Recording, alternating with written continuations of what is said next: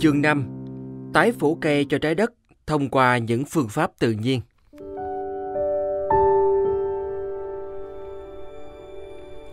Khi vị giám đốc của Ủy ban phòng chống sa mạc hóa tại Liên Hiệp Quốc nói với tôi rằng ông nghĩ phương pháp làm nông tự nhiên của tôi có thể sẽ đắc dụng trong việc ngăn chặn sự bành trướng của sa mạc, tôi đã thấy ngạc nhiên. Do vậy, nhìn lại, tôi nhận ra rằng các kỹ thuật mà tôi đã phát triển qua nhiều năm ở Nhật Bản trong thực tế có thể đem ra sử dụng một cách hiệu quả để chống lại sa mạc hóa. Kể từ thời đầu đá, người ta vẫn từng sống ở chỗ mà hiện tại là nông trại tự nhiên của tôi. Thời xa xưa, khu vực ấy đã được bao phủ bởi một cánh rừng già của ít nhất 8 loài thủy sam thuộc họ những cây thông lớn cổ xưa Metasequoia. Người ta nói rằng nơi này khoảng chừng 1.000 năm trước đã từng là trung tâm văn hóa địa phương. Khu vực này có thể đem so với con đường tơ lụa khi xét tới cái cách nền văn hóa nở rộ, cho đến khi đất đai rốt cuộc cũng trở nên kiệt quệ, kéo nền văn hóa đầy sức sống đó lụi tàn theo. Đất đai ở nơi đã từng có thời là đất rừng màu mỡ này, đến cuối cùng cũng bị xói mòn đến tận lớp đất sét bên dưới. Nhiều năm trước, ở chỗ hiện tại là nông trại tự nhiên của tôi, người ta đã thử trồng quýt, nhưng chúng phát triển không tốt. Thế nên phần lớn họ bỏ đất hoang. Đấy là mảnh đất mà tôi đã bắt đầu khởi sự. Kể từ đó tới giờ, tôi đã biến đất ở khu vườn cây trái của gia đình thành đất màu mỡ, y như đất rừng thời trước đây. Khi tôi quay về nông trại của cha tôi sau chiến tranh, những cái cây trong vườn cam quýt đang sống một cách chật vật. Chẳng có mấy loại thực vật phủ trên bề mặt, còn đất thì đã trở nên cứng đơ. Lúc đầu tôi nghĩ đất sẽ được cải thiện nhanh chóng nếu đem dương sĩ và thân cây mục tìm thấy ở trong rừng về chôn xuống. Nhưng thử nghiệm đó là một thất bại. Chủ yếu bởi vì phải tốn quá nhiều công chôn đủ lượng vật liệu thì mới tạo nên khác biệt đáng kể. Kỹ thuật làm nông hữu cơ đó, xét cho cùng, có thể giúp cải thiện đất trồng. Nhưng nó đòi hỏi nhiều công lao động mà kết quả lại rất ít ỏi. Giống như nhiều kỹ thuật làm nông khác, đây là kỹ thuật mà xét về tổng thể là lỗ. Khởi đầu của phương pháp làm nông không làm gì cả. Đến với tôi, khi tôi quyết định chỉ đơn giản trồng ngẫu nhiên, pha trộn cả cây ăn trái, rau, ngũ cốc và có ba lá giữa những cây keo mọc trên sườn đồi, rồi quan sát xem cây nào phát triển mạnh, xem chúng xoay sở sống với nhau ra sao. Tôi không phát quang đất, cũng không cày xới, và tôi cũng không sử dụng phân bón, thuốc diệt cỏ hay thuốc trừ sâu. Bây giờ sau khoảng 45 năm, nó đã biến thành một rừng cây ăn trái. Tôi tin rằng các kỹ thuật mà tôi đã hoàn thiện sau từng ấy năm cũng có thể đem áp dụng để lấy lại màu xanh cho các sa mạc. Và thế là, tuy sau này trong đời tôi đi theo giấc mơ tái lập thảm thực vật cho sa mạc, nhưng không giống như một nhà khoa học điển hình, tôi không cố thu thập số liệu hay thiết lập ra các phương pháp phòng chống sa mạc hóa một cách có hệ thống. Thay vào đó, các biện pháp phòng tránh sa mạc hóa của tôi hoàn toàn theo trực giác và dựa trên sự quan sát. Tôi đi đến các biện pháp ấy bằng cách sử dụng một phương pháp suy diễn. Nói cách khác, tôi đã bắt đầu với nhận thức rằng sa mạc hóa diễn ra ở hầu hết các khu vực là do hiểu biết sai lầm và hành động lạc lối của con người. Lúc đó tôi đã tin rằng nếu chúng ta loại trừ được những nguyên nhân này, tự nhiên nhất định sẽ tự chữa lành. Nhưng thật không may, ở một số nơi, sự tàn phá tệ hại tới nỗi tự nhiên sẽ khó mà tự phục hồi được. Nó thiếu ngay cả những hạt giống là thứ sẽ hình thành nên nền tảng cho sự phục hồi. Công việc duy nhất mà con người phải làm ở những nơi như thế là đi thu thập hạt giống và những loài vi sinh vật mà tự nhiên cần, rồi gieo chúng xuống đó. Một ví dụ tuyệt vời là nông trại tự nhiên của cô Aveli, một phụ nữ đang làm việc cho tổ chức Magsaysay Foundation ở Philippines.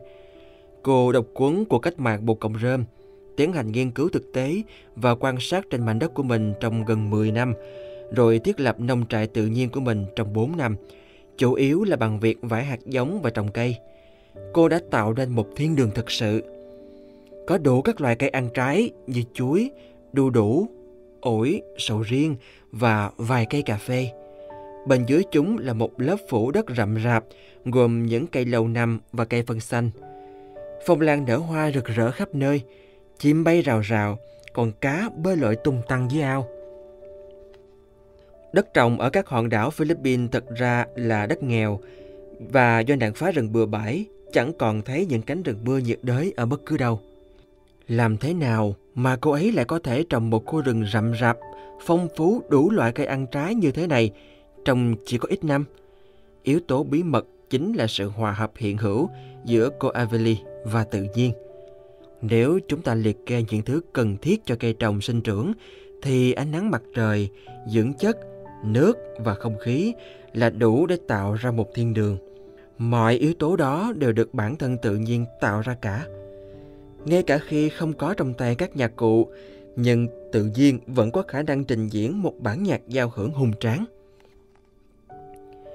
Nếu ta tin vào sự thấu suốt mang tính trực giác, con đường sẽ tự mở ra theo cách riêng của nó. Nếu như ta tin rằng Philippines lúc ban đầu đã là một nơi thiên đường, rồi gieo hạt xuống nơi đó, tự nhiên sẽ tạo nên một khu rừng của sự phong phú, đa dạng và của vẻ đẹp. Tôi thấy cảm động sâu sắc bởi tấm gương của cô Aveli.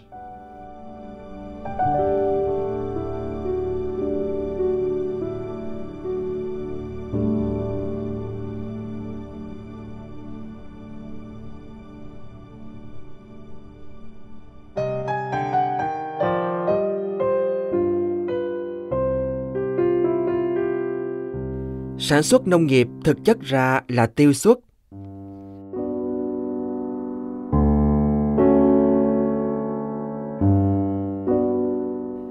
Cũng giống như thảm thực vật trên những bình nguyên ở châu Âu và châu Mỹ càng ngày càng hiếm hoi do hậu quả của việc phá rừng.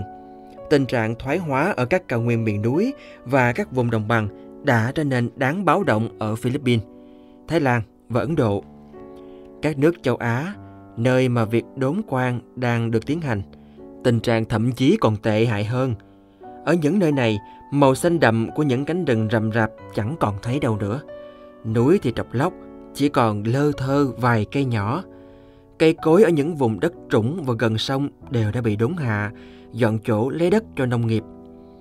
Người ta thường không để ý, nhưng việc phá rừng đang dần dần tác động lên nền nông nghiệp sản xuất lúa gạo. Tuy rằng đất vẫn còn màu mỡ ở một số vùng trồng lúa ở Philippines, Thái Lan và Ấn Độ, tôi vẫn đang lo, không biết sức sản xuất ở những khu vực này còn có thể kéo dài được bao lâu. Mối bận tâm trực tiếp của tôi lúc này là những thay đổi bất ngờ đang diễn ra ở hệ thống cây trồng và vi sinh vật trong đất do việc sử dụng hóa chất của con người. Cũng có trường hợp giống cỏ cải tiến dùng cho chăn nuôi gia súc đã biến thành những thứ cỏ dại rất khó kiểm soát. Việc cơ giới hóa và sử dụng quá nhiều các hóa chất nông nghiệp đã hủy hoại không chỉ đất đai mà còn cả các cộng đồng làm nông khắp thế giới.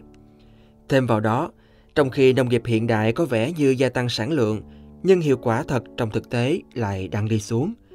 Nếu so sánh năng lượng bỏ ra để sản xuất một vụ lúa gạo và lúa mạch với năng lượng thu lại ở trong bản thân sản lượng thu hoạch được đó, chúng ta sẽ thấy một xu hướng đáng giật mình. 50 năm trước ở Hoa Kỳ, mỗi calo năng lượng đầu tư để trồng lúa cho kết quả thu được khoảng 2 calo dưới dạng hạt gạo.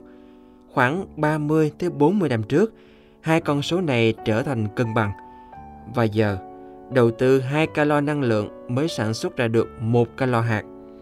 Nguyên nhân phần lớn là do việc chuyển từ sử dụng lao động chân tay, sức động vật và cây che phủ sang sử dụng máy móc và hóa chất – là những thứ đòi hỏi phải có các nhà máy để chế ra các loại máy kéo, máy cày và hóa chất, phải khai mỏ, khoan địa chất để có được nguyên liệu thô và nguyên liệu hóa thạch mà dùng.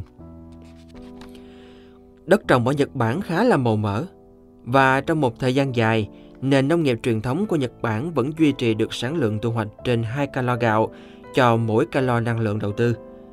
Tuy nhiên, khi cơ giới hóa được đưa vào, việc tăng sản lượng thu hoạch đã trở thành mục tiêu lớn ác, còn hiệu quả lại tuột xuống đột ngột.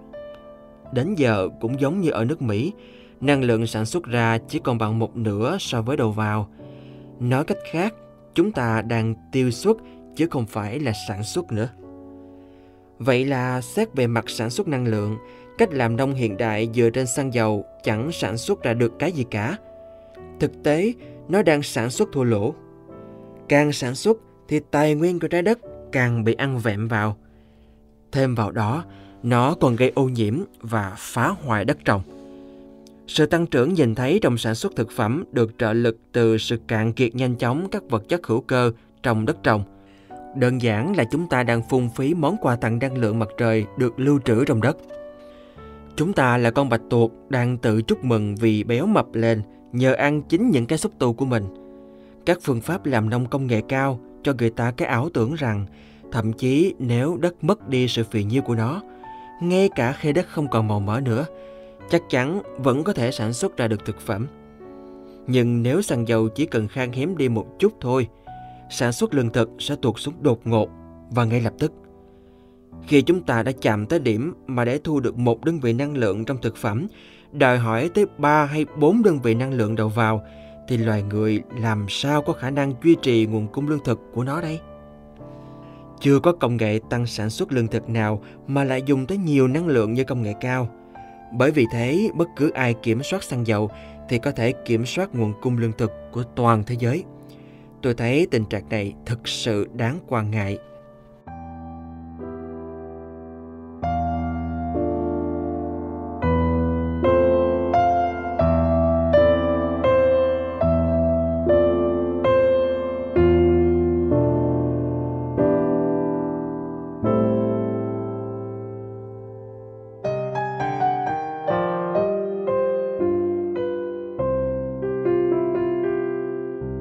Trại chăn nuôi thương mại sẽ tàn phá đất đai, tôm cá nuôi lồng thì phá biển.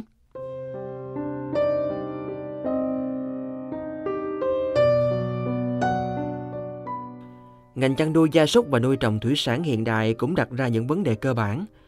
Sự ra đời của chúng xuất phát từ suy nghĩ hời hợt rằng bằng cách chăn nuôi thêm nhiều gia súc và thả nuôi thêm nhiều cá tôm, chế độ ăn của chúng ta sẽ được phong phú hơn. Nhưng khi sử dụng kỹ thuật sản xuất đại trà, các ngành công nghiệp sản xuất thịt và cá đã làm ô nhiễm đất và biển một cách nặng nề. Khi chúng ta nhìn vào lượng calo căn cứ theo sản xuất và tiêu thụ, nếu người ta muốn ăn trứng và sữa thì họ phải chật vật gấp đôi so với khi họ ăn ngũ cốc và rau. Để ăn thứ thịt được nuôi ở trong các trại chăn nuôi thương mại, họ phải bỏ ra công sức gấp 7 lần.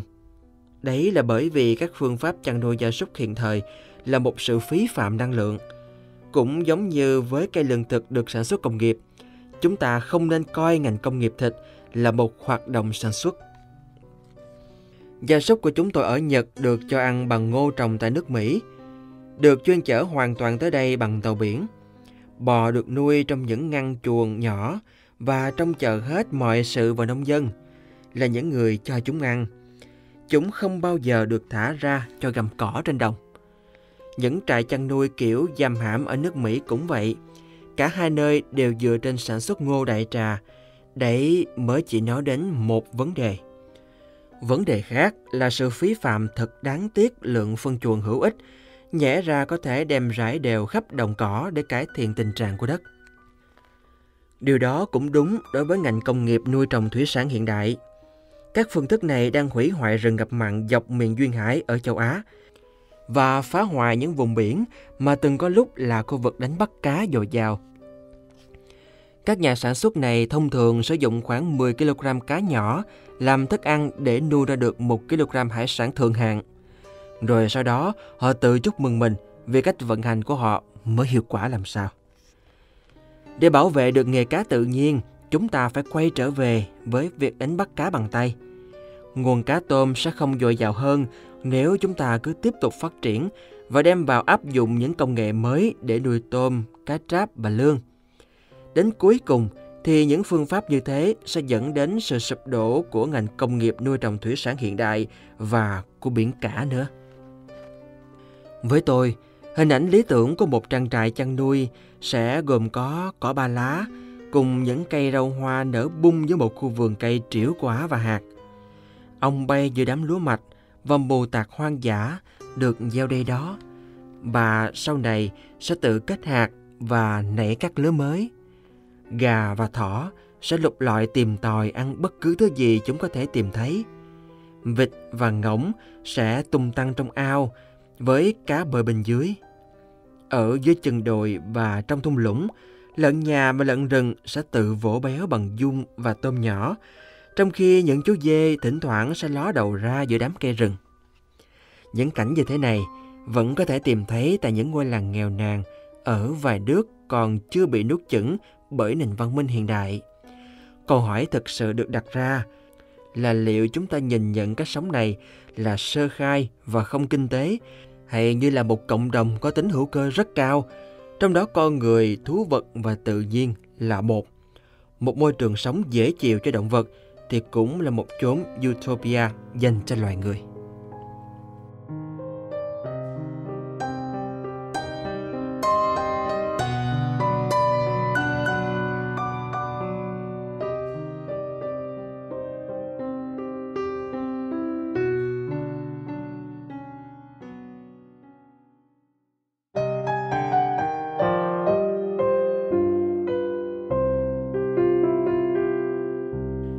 Gieo những hạt mầm trên sa mạc.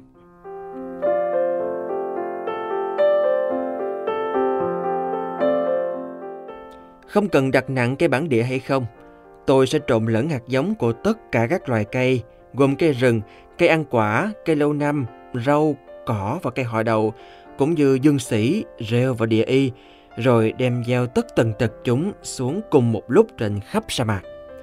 Thậm chí tôi sẽ trộn vào cả nấm mục, vi khuẩn và các vi sinh vật trong đất khác nữa. Nếu có thể, tôi sẽ rải cả thứ đất đen của rừng lên. Đất màu là một báu vật có giá trị chứa đầy các vi sinh vật và bào tử của chúng. Ở những vùng sa mạc có điều kiện cực đoan, cách này sẽ là cách kinh tế nhất để đưa chúng hiện diện trở lại. Sẽ càng tốt khi gộp cả những cây bản địa vốn đã mọc từ trước khi quá trình sa mạc hóa diễn ra ở California và Ấn Độ – những loại cây chịu nóng ở châu Phi và Thái Lan cùng với những cây chịu mặn ở Somalia. Tôi sẽ bọc những hạt giống cây và vi sinh vật này ở trong những viên đất sét và gieo chúng trên quy mô lớn. Những viên đất sét này bảo vệ các hạt giống khỏi bị động vật và côn trùng phá hoại, giữ được lượng nước cần thiết cho việc nảy mầm. Chúng cũng có tác dụng như các quả cầu sinh tồn, cung cấp dưỡng chất cho cây sau giai đoạn nảy mầm. Để làm cho các viên đất này được chắc, tôi sử dụng vôi, nước đắng, hồ bột trong biển và các thành phần tạo kết dính khác. Để chống côn trùng, tôi trộn vào viên đất các loài thảo dược như dây mật, hồi, thạch nam nhật, cây sơn và xoan nhật. Sau đó tôi sẽ vải tứ tung các hạt giống được bọc trong các viên đất sét rồi chờ mưa xuống. Nếu có gió mạnh hay mưa giông, các hạt giống sẽ nảy mầm và lớn lên rất nhanh – nếu mà cả một vùng rộng lớn biến thành màu xanh tươi của lá cây, thậm chí chỉ là tạm thời thôi, thì nó sẽ bảo vệ đất khỏi bức xạ nhiệt và nhiệt độ của đất sẽ hạ xuống. Làm mát đất là một bước quan trọng để đi đến thành công. Tôi sẽ thực hiện việc này. Phó mặt một thực tế là nếu có đợt khô hạn theo sau đợt mưa thì phần lớn những cây đó sẽ chết. Nhưng ngay cả khi hầu hết cây đã chết, một số cây đặc biệt là những loài có thể chịu được nóng và phát triển tốt với chỉ một chút nước sẽ sống sót. Dưới bóng râm của những cây còn sống này, cỏ, cây bụi và các cây khác sẽ dần mọc lên. Một thời gian sau, ngay cả khi chúng ta không đả động gì tới nơi đó, màu xanh sẽ nối tiếp màu xanh, côn trùng sẽ tới, chim chóc sẽ tới, những động vật nhỏ cũng sẽ tới và tất cả chúng sẽ giúp lan tỏa hạt giống nếu có một cây lớn mọc được, nó sẽ hoạt động như một cái bơm, kéo nước ngầm ở sâu dưới lòng đất lên.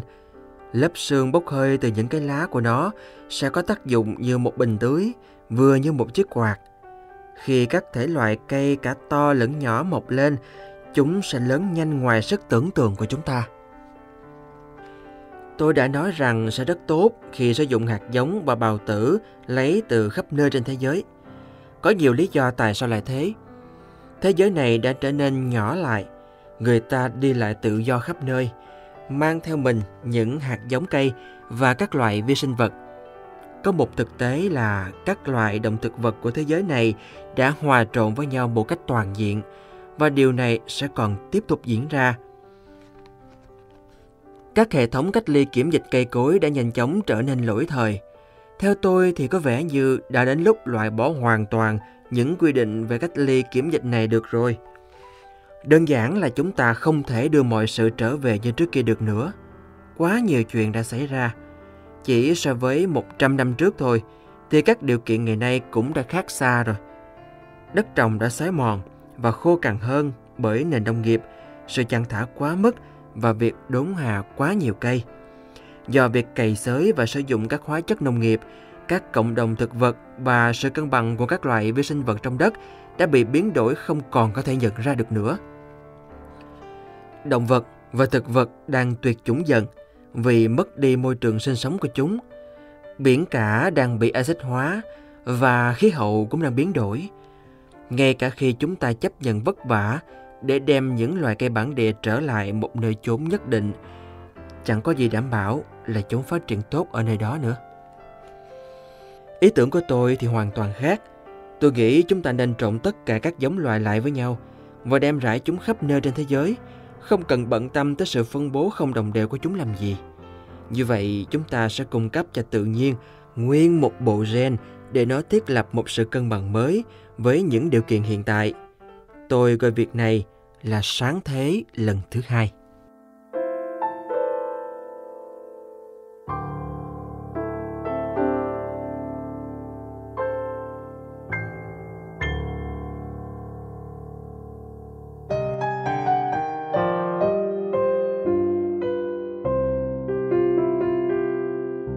Tạo nên những vành đai xanh.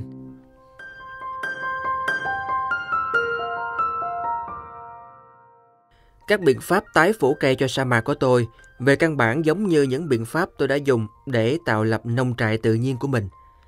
Khái niệm nền móng cho một nông trại tự nhiên như tôi đã mô tả bắt đầu bằng việc dùng trực giác nắm bắt hình dáng nguyên thủy của tự nhiên nơi mà nhiều chủng loại động thực vật sống hài hòa với nhau một cách vui vẻ và cùng có lợi, tạo thành một thể thống nhất. Như đã giải thích từ trước, trong sa mạc có nhiều nơi có sông và có nước chảy ngầm bên dưới. Một phương pháp được dùng để bắt đầu dự án nông nghiệp tự nhiên trong sa mạc là tái phủ cây cho các bờ sông. Và rồi từ đó dần dần mở rộng ra để tạo màu xanh cho các vùng phía trong – nếu chúng ta kiến tạo dải cây và các loại thực vật khác dọc theo các con sông, phạm vi bao phủ của chúng sẽ mở rộng ra một cách tự nhiên. Tuy nhiên, nếu có thể, chúng ta nên vải đồng loạt đủ loại hạt giống lên khắp khu vực đó và tái lập thảm thực vật cho toàn sa mạc cùng một lúc. Cơ sở lý thuyết cho việc tái phủ cây bắt đầu từ các bờ sông, tuân theo phương pháp thủy lợi dựa vào cây trồng. Nó không phụ thuộc vào việc cho nước sông chảy qua những đường dẫn được bê tông hóa, mà để cho nước đi theo các vành đai xanh của cây cối. Nó đạt tới nông nghiệp không tưới bằng cách tăng khả năng trữ nước trong đất và trong bản thân cây trồng. Một cách tự nhiên, nước dịch chuyển tới những vùng trũng hơn sẽ được chuyên chở bởi rễ cây lan dần về những khu vực đất khô. Ở rìa sông, sậy và cỏ đuôi mèo sẽ mọc um tùm, trong khi các loài trúc Arendo Tây Ban Nha sẽ mọc thành từng bụi bảo vệ các bờ sông. Liễu tơ, liễu tím và cây tổng quán sủi sẽ chắn gió, làm mát tầng cây bên dưới và hút nước lên.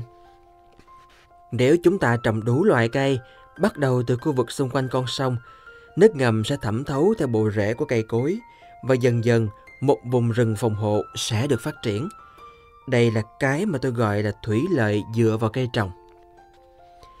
Lấy ví dụ, nếu ta trồng những cây keo cách nhau chừng 20 mét, thì trong 5 hoặc 6 năm, những cây này sẽ đạt tới chiều cao khoảng 10 mét và bộ rễ của chúng cũng sẽ lan ra ít nhất là 10 mét theo mọi hướng, mang theo nước cùng với chúng.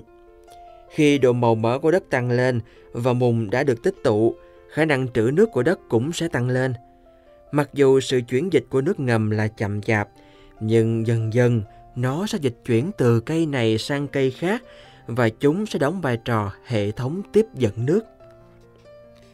Nếu áp dụng phương pháp này để tái phủ cây cho sa mạc, chúng ta nên bắt đầu bằng việc trồng rừng dọc theo các con sông trong sa mạc, rồi theo hướng vuông góc với con sông. Chúng ta sẽ tạo nên các vành đai rừng tự nhiên thay vì dùng các con kênh thủy lợi và dùng các vành đai này để thực hiện vai trò của các đường dẫn nước. Ở trung tâm của các vành đai xanh này, chúng ta sẽ trồng những cây ăn quả và rau củ, tạo nên các nông trại tự nhiên. Theo cách này, chúng ta vừa làm ra được thực phẩm, vừa tái thiết môi trường sống cho hệ sinh thái sa mạc. Có thể các bạn sẽ nghĩ tôi thật khinh suất khi tuyên bố rằng chúng ta có thể tái lập thảm thực vật cho sa mạc. Mặc dù tôi đã khẳng định thuyết này trong tâm trí mình và trong thực tế ở vườn cây ăn trái cũng như các cánh đồng trồng lúa của mình tại Nhật Bản. Nhưng tôi có quá ít cơ hội để chứng minh nó ở một phạm vi rộng lớn hơn. Tuy nhiên gần đây, chính phủ Ấn Độ đã yêu cầu tôi giúp đỡ về mặt kỹ thuật trong một chương trình gieo hạt từ trên không.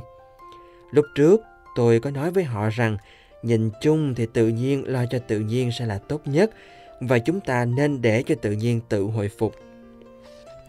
Tuy nhiên, trong trường hợp đất đai đã bị tàn phá quá mức tệ hại thì chúng ta phải cung cấp cho tự nhiên những vật liệu nó cần để trở lại lành mạnh. Thế nên tôi đã đồng ý giúp. Ở Ấn Độ có trên 500 chủng loại cây hạt cứng ăn được và hơn 500 loại cây ăn trái khác nhau. Ngoài những loại cây này, chúng ta nên gieo thêm hạt giống của 500 loại ngũ cốc, rau và cây phân xanh. Lý tưởng nhất là gieo trên cao nguyên Deccan và trên sa mạc. Bất kể tình trạng có tệ tới đâu, một số chủng loại cây sẽ phù hợp với nơi đó và sẽ nảy mầm, dù cho một số khác sẽ chết. Những cây tiên phong này sẽ giúp tạo lập những điều kiện cho phép các loài cây khác mọc lên theo. Mục đích thứ hai của việc gieo nhiều loại thực vật và vi sinh vật khác nhau chính là để đánh thức đất đai đang ngủ yên. Có một số sa mạc, đặc biệt là những sa mạc toàn cát, hiển nhiên là đã đánh mất khả năng nuôi dưỡng sự sống và tất cả đều đã chết hết.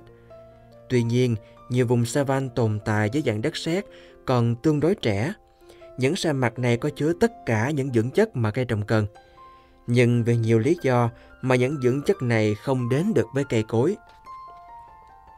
Để khiến cho các chất dinh dưỡng này khả dụng, để cho đất đai sống dậy, cần tới sự đa dạng các loại thực vật phủ đất và các loại vi sinh vật.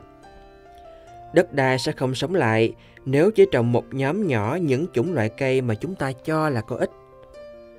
Một cái cây chẳng thể mọc lên một mình. Chúng ta cần trồng những cây cao, cây cỡ vừa, những cây bụi và cây dưới tán sinh sống cùng với nhau. Một khi hệ thực vật đa loài được tái tạo thì mưa sẽ bắt đầu rơi trở lại. Có vẻ hợp lý khi người ta chọn một thứ gì đó đặc biệt trong tự nhiên và dùng nó cho lợi ích của loài người.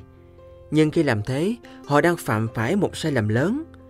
Tách một yếu tố ra khỏi tự nhiên, nhân danh chuyện tạo ra một thứ gì đó có giá trị về mặt kinh tế, cây trồng thương mại chẳng hạn, là trao cho yếu tố đó một giá trị đặc biệt. Điều đó ngầm có ý nói các yếu tố khác có giá trị thấp hơn.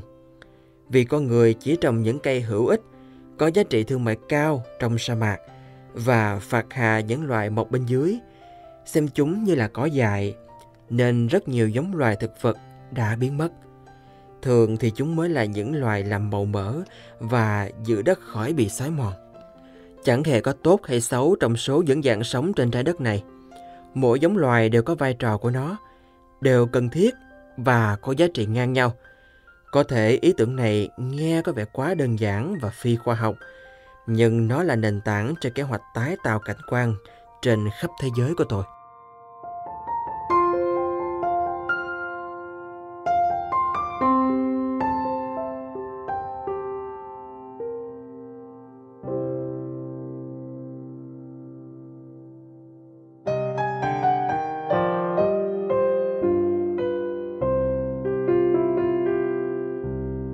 Tái phủ cây cho đất nước Ấn Độ.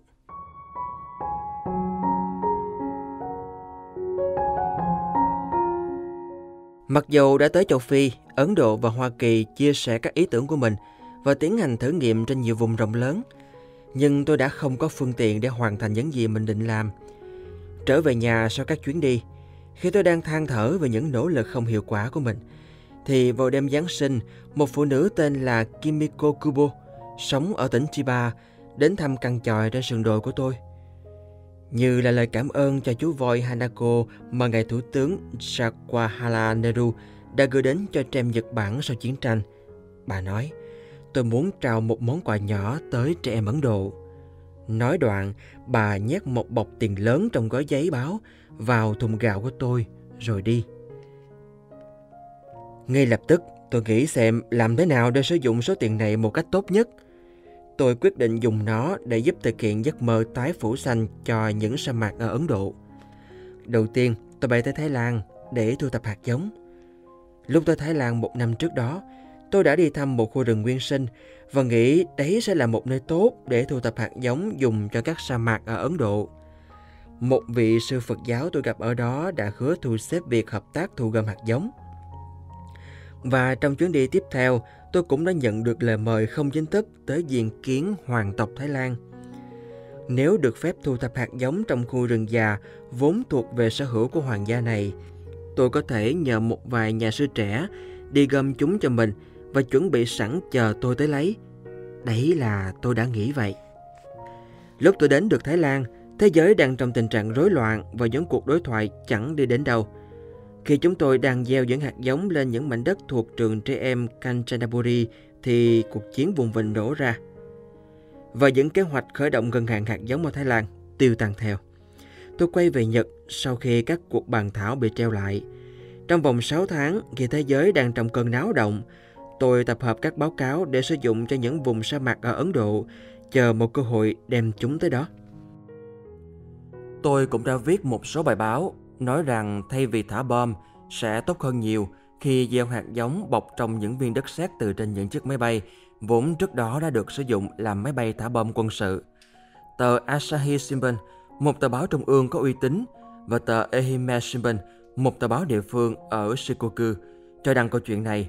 Người dân Nhật bắt đầu quan tâm tới việc gửi hạt giống cho người dân ở những vùng sa mạc tại Ấn Độ, châu Phi và những nơi khác nữa. Các bà nội trợ và trẻ em trên khắp đất nước bắt đầu gửi hạt lấy từ những loại trái cây và rau mà họ đã ăn. Lại nữa, với sự hợp tác của các công ty hạt giống Murata và Sakata ở Matsuyama, cùng với sự giúp đỡ của nhà môi trường học tại đó tên là Masao Masuda, việc thu gom hạt giống tiến triển tốt đẹp.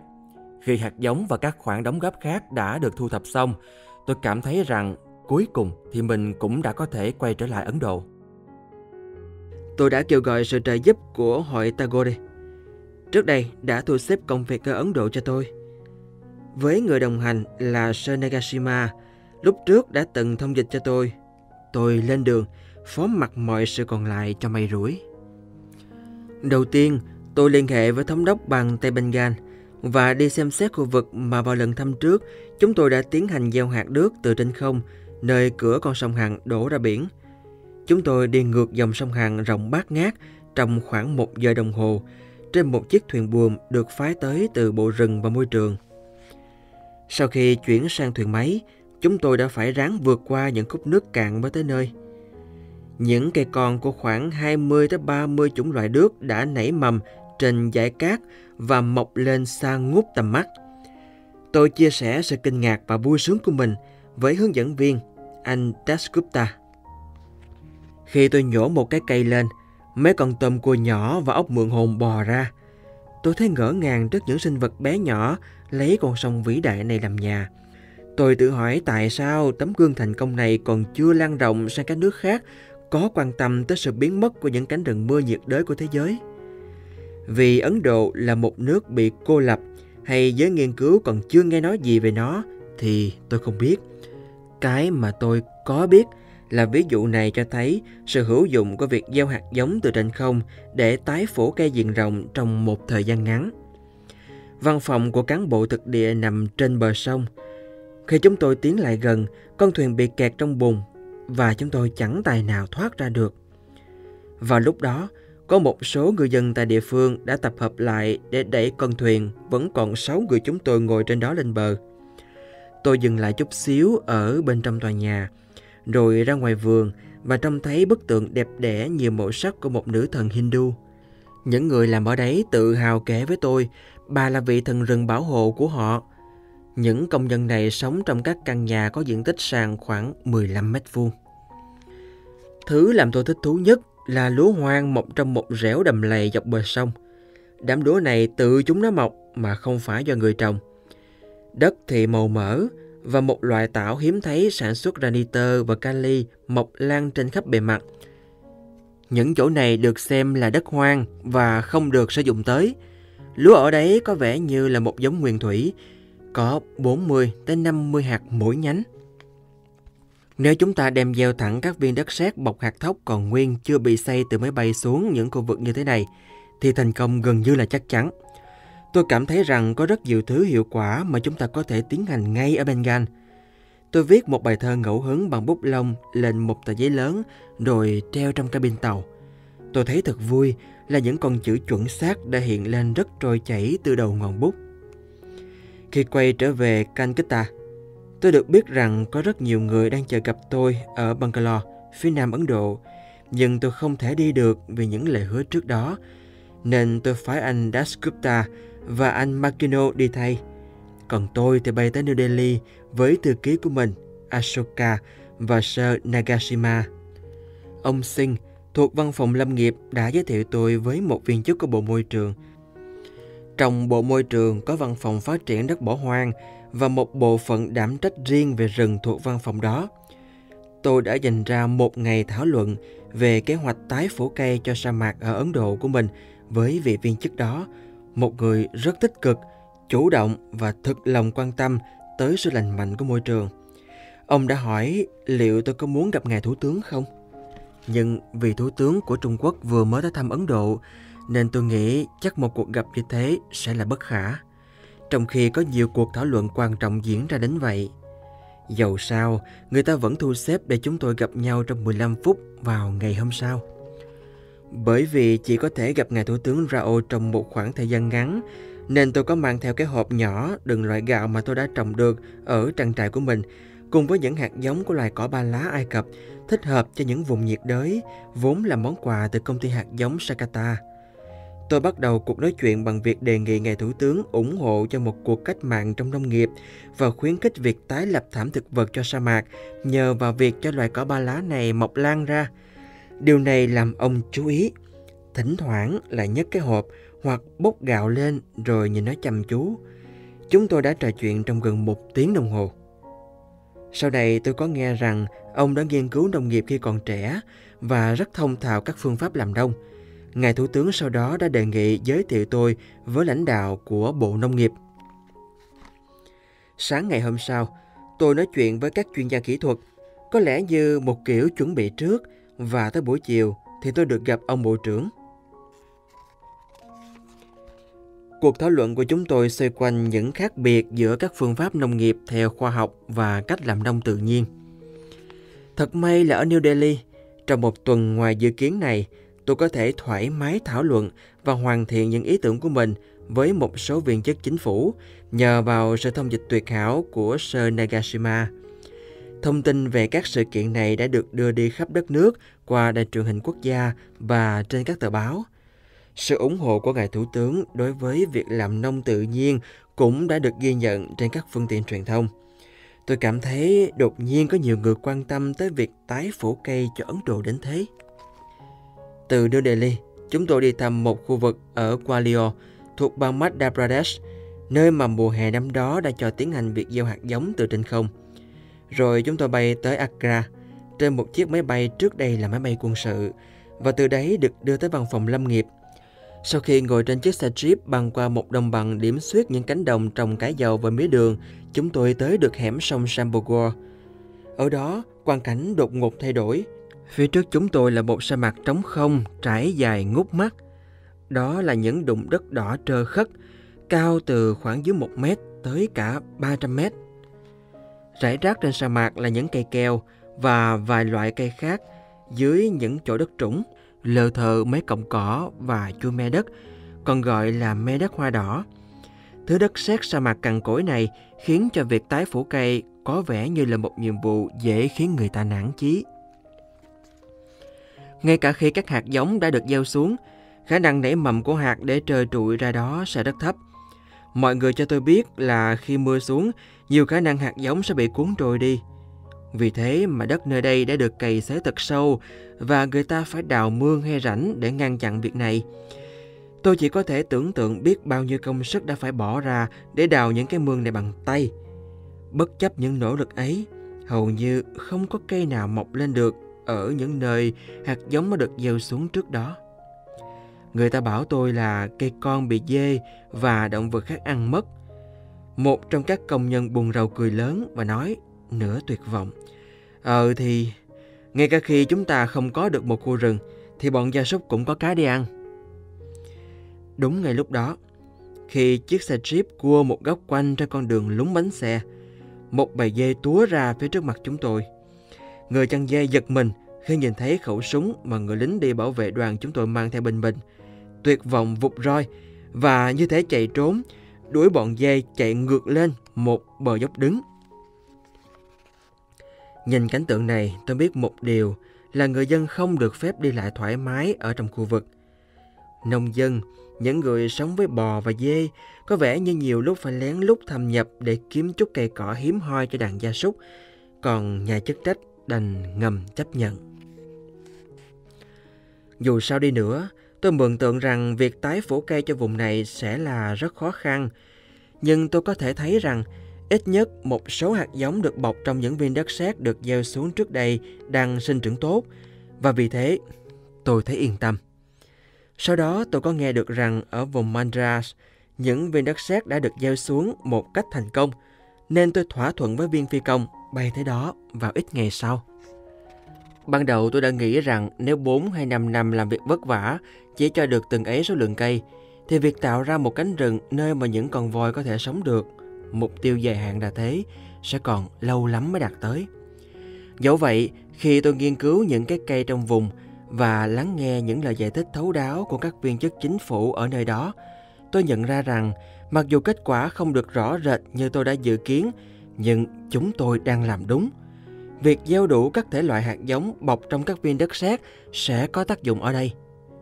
Đối với tôi, ngay lúc đó, quá dễ để nói thẳng luôn về những kết luận tôi đã rút ra ở hẻm sông Sambogor.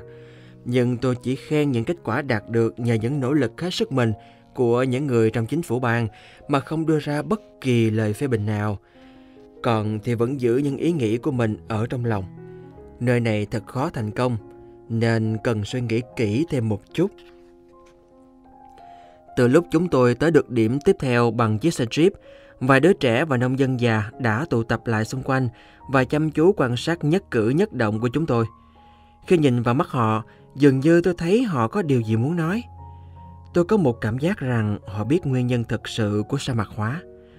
Ánh mắt của họ giống như của những đứa trẻ tôi đã gặp ở Somalia, mà khi được đưa cho một vốc đầy hạt giống đã ngay lập tức hành động và làm nên những vườn rau tuyệt vời. Tôi cảm thấy rằng những đứa trẻ Ấn Độ cũng có thể làm được y như thế. Tôi được bảo rằng 10 năm trước, ở vùng này còn có voi sinh sống. Mới chỉ 3 năm trước thôi, một con hổ còn đi cá vào làng. Nhưng bởi quá trình sa mạc hóa, những ngôi làng phía hạ lưu đã biến mất. Thảm thực vật cũng biến mất. Những đàn voi và hổ không còn xuất hiện nữa. Sa mạc đã mở rộng ra với một tốc độ không thể tin nổi. Trước khi tìm cách chống lại sa mạc hóa, điều cần thiết là đặt ra câu hỏi tại sao vùng này lại trở thành sa mạc nhằm tìm ra được nguyên nhân thực sự và cắt tận gốc cái nguyên nhân đó. Chúng ta phải bắt đầu từ sự hiểu biết rằng chính các hoạt động của con người đã gây nên sự bành trướng của sa mạc. Mặc dù kết quả không được như mong đợi, khi đi quanh đó trên chiếc xe Jeep, tôi vẫn thấy loáng thoáng những khoảnh xanh nhỏ dưới bóng các tảng đá lớn cùng với những bụi cỏ.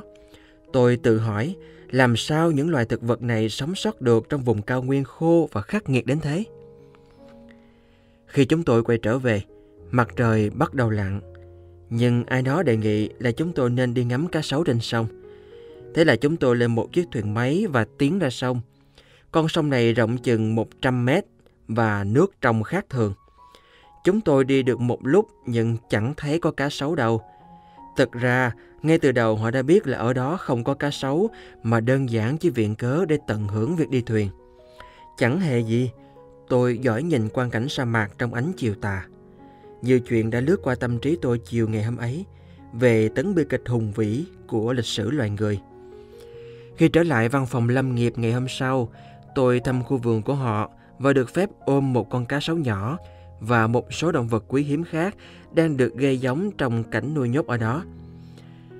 Tôi được bảo rằng bây giờ chỉ còn lại có 50 con cá sấu Ấn Độ trên sông Hằng. Khi đó, tôi chợt nhận ra có một mối liên hệ sâu xa giữa những con cá sấu và các vùng sa mạc ở Ấn Độ. Nếu có những con sông thì tại sao lại có sa mạc cơ chứ? Đâu là chìa khóa để giải bài toán đố này?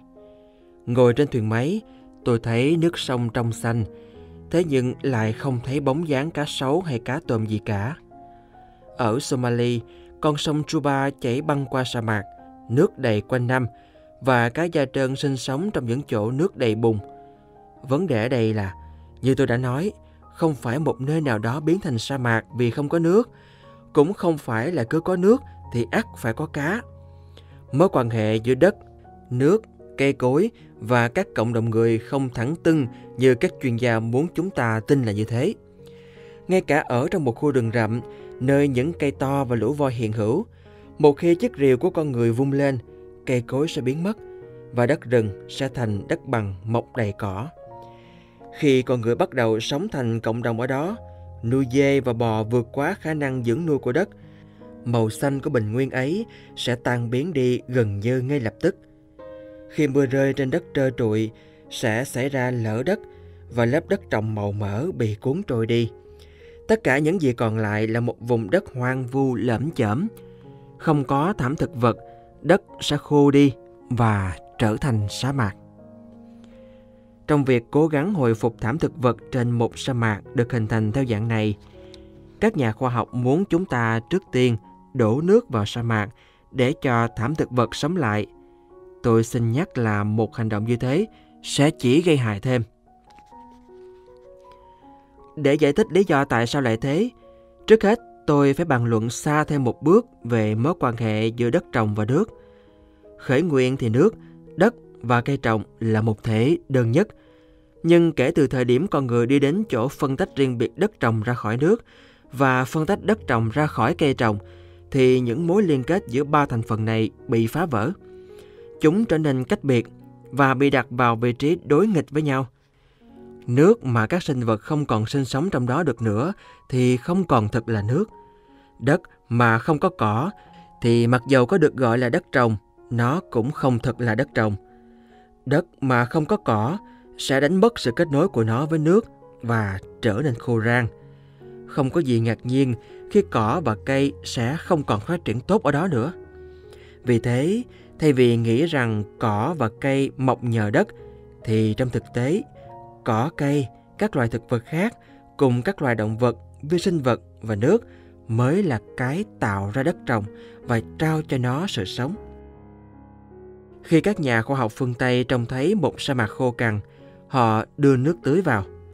Để hoàn thành việc này, họ làm gián đoạn dòng chảy tự nhiên của nước. Họ xây các con đập, tập trung nước lại, rồi xây các con kênh và đường dẫn để chuyển chở chỗ nước đó.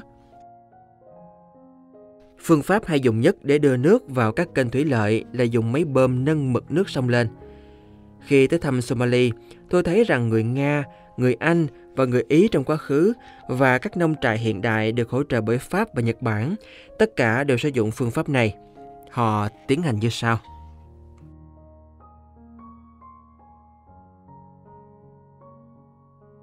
Đất từ khu vực xung quanh các con sông được đắp cao bằng xe ủi theo các hướng vuông góc với dòng sông, dựng lên thành các con đê cao trên 10 mét.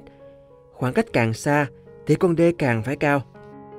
Trên mặt đê, những đường dẫn đắp bằng đất hoặc xây bằng bê tông được hình thành để dẫn nước đã được bơm lên từ sông.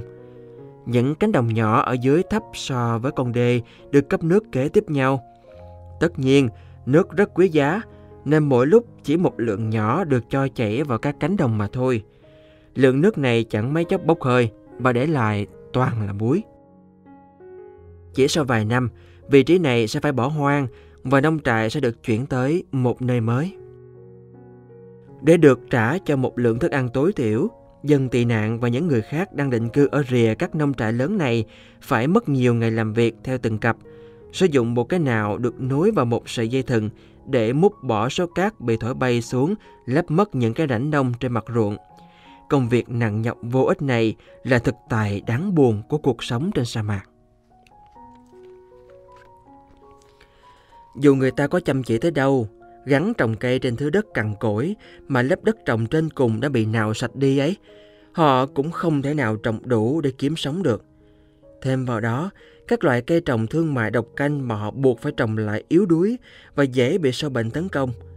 Khi các nông trại thay đổi địa điểm rồi, thì không còn một cái cây ngọn cỏ nào sót lại cả. Những gì còn lại chỉ là một sa mạc phẳng lì, tình trạng còn tệ hại hơn trước kia và một cái máy bơm to tướng đã cạn sạch xăng. Tôi chẳng thể tưởng tượng nổi tại sao ngay từ đầu họ lại dựng các đường dẫn nước ở trên đỉnh những con đê cao ngất lạ kỳ này. Nhưng khi ta nghĩ về chuyện đó, nếu nước được nâng lên những độ cao như thế và nhà chức trách là những người duy nhất kiểm soát các máy bơm và quyền sử dụng nước, nghĩa là đường sống về mặt nước sinh hoạt, sản xuất của người dân châu Phi đang bị tước đoạt. Những đường dẫn nước như thế có vẻ là một công cụ kiểm soát hiệu quả của các nhà thực dân cai trị. Ngày nay, chiến lược như thế cũng được ngành thực phẩm sử dụng trên khắp thế giới nhằm đánh bật các nông hộ nhỏ. Một phương pháp tưới tiêu thích hợp hơn thì sẽ lợi dụng được hết mức có thể dòng chảy tự nhiên của nước. Những con sông lớn thì có các con sông nhánh chảy từ trên cao xuống và các con sông nhánh này lại được cấp nước từ những luồng nhỏ hơn. Nếu các hào nước được kéo từ các luồng nhỏ này xuống thì nước có thể cho chạy thẳng tới ruộng. Các giải pháp như thế này thì đơn giản, hiệu quả và phù hợp. Chúng cho phép chúng ta sống an yên bên trong tự nhiên mà không phải gặp quá nhiều phiền toái. Sau khi quay về New Delhi, chúng tôi bay trong đêm sương mù dày đặc hướng về Calcutta. Ngồi trong cabin, chúng tôi nghe thấy thông báo là do sương mù nên máy bay sẽ phải bay theo một lộ trình khác Thế là chúng tôi hạ cánh xuống Hyderabad ở phía nam. Nếu có thể rời máy bay, hẳn là chúng tôi đã có thể trông thấy kết quả của công việc gieo hạt từ trên không ở khu vực gần đấy rồi. Nhưng chúng tôi phải tuân theo mệnh lệnh nghiêm khắc là ngồi yên trong máy bay.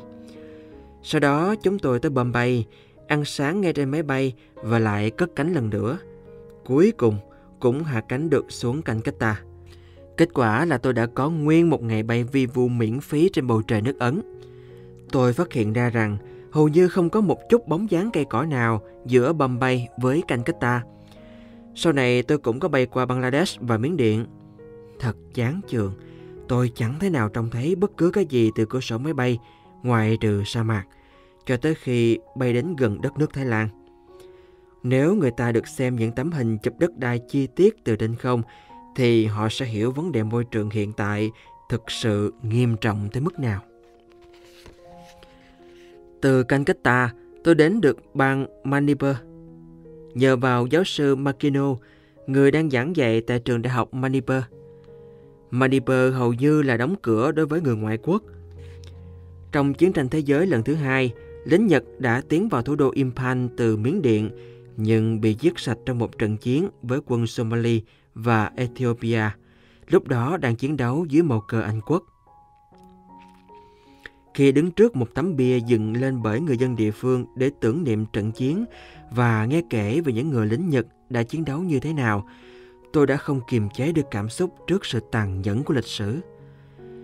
Trong một gian tưởng niệm gần đảo nổi, có một cuộc triển lãm trưng bày nhiều bức ảnh chụp lính Nhật đang cùng hợp tác làm việc với Chandra Bose, một chiến binh nổi tiếng của phong trào đòi độc lập cho Ấn Độ. Tôi đã xem triển lãm trong cảm xúc lẫn lộn. Ở vùng này, con người và khí hậu cũng tương tự như ở Nhật Bản. Vị vua trước đây và là thống đốc bang hiện tại, trông y chang như lãnh chúa Matsuyama ở gần quê tôi. Ông chào đón chúng tôi, cho chúng tôi cơ hội nói trước các quan chức chính phủ và các sinh viên đại học. Nhờ vào sự giúp đỡ tận tình của ông, chúng tôi có thể tự do đi một vòng khắp bang mà không gặp phải khó khăn gì. Một ngày nọ trời mưa, thế nên chúng tôi trú vào ngôi trường cấp 1 gần đấy. Vài đứa trẻ túm tùm lại quanh chúng tôi và tôi nảy ra ý cho chúng xem hình chụp nông trại tự nhiên của mình. Vừa cho chúng coi, tôi vừa kể cho bọn trẻ về phương pháp làm nông tự nhiên của mình. Tôi bảo chúng rằng có thể gieo hạt giống của các loại trái cây nhiệt đới lên những ngọn đồi trọc ở trong vùng và có thể trồng thật nhiều trong số 30 loại cây ăn trái khác nhau mà tôi đã trồng ở Nhật Bản ở đây. Tôi khích lệ chúng tạo nên một thiên đường giống như thiên đường chúng thấy trong các tấm hình. Ruộng đồng ở nơi đây đất đai rất tốt. Nếu gieo trực tiếp đủ loại hạt giống được bọc trong những viên đất sét thì cũng sẽ không gặp rắc rối gì với lớp bùn ngập sâu cả. Khi tôi bảo bọn trẻ hãy về nhà và giải thích điều này cho cha mẹ chúng, chúng lắng nghe với đôi mắt sáng ngời. Vì thống đốc bang cũng tham dự và nói với bọn trẻ rằng điều tôi đang nói là sự thật. Tuyên bố này gây nên khá nhiều xôn xao. Ngay từ đầu, chúng vốn đã quá phấn khích vì sự hiện diện của vị cựu vương rồi. Trông thấy những đứa trẻ này đi chân trần nhặt củi đung trong mưa, nhắc tôi nhớ lại những ngày chính mình còn học ở trường cấp 1. Đôi mắt chúng lấp lánh giống như mắt của những đứa trẻ ở Somalia và ở ngôi trường dành cho trẻ em ở Thái Lan. Ngày cuối cùng của tôi ở đó, một cuộc thảo luận bàn tròn đã được tổ chức tại một tòa nhà công cộng. Vào cuối bài nói chuyện của mình, tôi đọc bài thơ tôi viết về những hòn đảo nổi đáng yêu trên hồ Imphal. Tôi nói rằng nếu được yêu cầu chọn một bức hình mà tôi đã chụp trong những chuyến vòng quanh thế giới, thì tôi sẽ chọn bức về những hòn đảo này. Tiếng vỗ tay vỡ òa, và một trong số những người có mặt ở đó đã nói, Chúng tôi vốn nghĩ rằng đất nước mình là nghèo nhất, một đất nước nhỏ nhoi chẳng đáng kể gì. Thế nhưng ông lại bảo với chúng tôi rằng đất nước này có thể trở thành nơi trốn đi về lý tưởng cho cả thế giới. Điều đó đã tiếp cho chúng tôi dũng khí. Rồi họ viết ra một tuyên bố quyết tâm tạo lập một chốn thiên đường ở đó, còn cho tôi ký vào luôn. Trong khoảng thời gian ở đó, lịch trình của tôi kín mít, nhưng tối nào tôi cũng được mời tới ăn tiệc và giải trí với những bài hát đáng yêu và các điệu nhảy dân gian. Đấy hẳn nhiên là một chuyến thăm viếng thú vị và đáng giá. Việc máy bay đi canh ta không cất cánh nhiều ngày liền không phải là chuyện bất thường. Thế nên chúng tôi tới phi trường vào sáng sớm để xem là có chuyến bay hay không. Đúng là có máy bay ở đó, nhưng lại gặp một số trục trặc kỹ thuật không dễ sửa. Thế nên người ta đã thu xếp cho một chiếc khác đến đón chúng tôi vào buổi chiều. Chúng tôi không hề biết khi nào nó sẽ tới. Thông tin nhận được lúc thì làm tinh thần chúng tôi phấn khởi, lúc lại khiến chúng tôi phát nản. Cứ thế nhiều lần trong ngày. Phi trường mưa ra thật lạnh, và dù cho ba người chúng tôi đã trùm đầu bằng áo khoác, nhưng vẫn run cầm cập. Do vậy, 10 con người dũng cảm đến từ Bộ Nông nghiệp vẫn chờ cho tới tận phút cuối cùng để tiện chúng tôi. Cuối cùng thì máy bay của chúng tôi cũng tới được Calcutta và chúng tôi lại lên đường tới Thái Lan lần nữa. Tôi dừng lại ở đó trên đường về nước và kiểm tra tình hình thiết lập ngân hàng hạt giống, đảm bảo cung cấp một số lượng lớn hạt giống cho kế hoạch gieo hạt quy mô lớn từ trên không. Nhưng mọi chuyện ở Thái Lan chưa có thay đổi gì. Các cuộc đàm phán chính trị cứ tiến lên được một bước xong rồi lại thụt lùi. Tất cả những gì tôi có thể làm là than vãn về tầm ảnh hưởng hạn chế của tôi mà thôi. Nhưng ở Ấn Độ thì đã có những bước tiến triển và kế hoạch tái phủ cây cho sa mạc không còn mấy xa.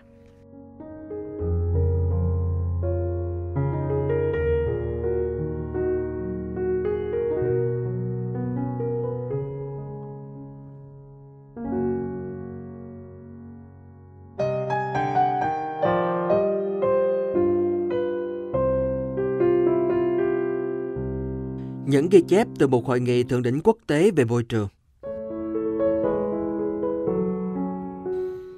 Gần với thời gian viết ra cuốn này năm 1992, có một hội nghị thượng đỉnh về môi trường được tổ chức ở Brazil và nhiều vấn đề về môi trường đã được đưa ra thảo luận.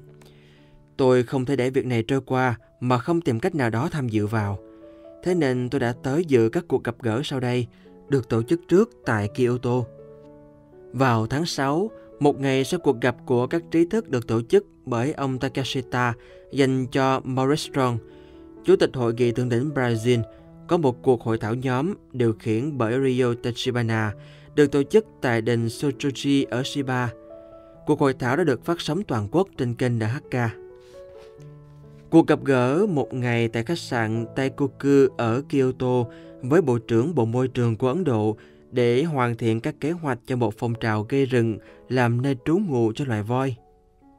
Một cuộc gặp gỡ với ông Rinfan của Hội nghị Thượng đỉnh Brazil cùng với ba tờ báo lớn và các tay viết xã luận. Cuộc gặp này được tài trợ bởi diễn đàn Kyoto.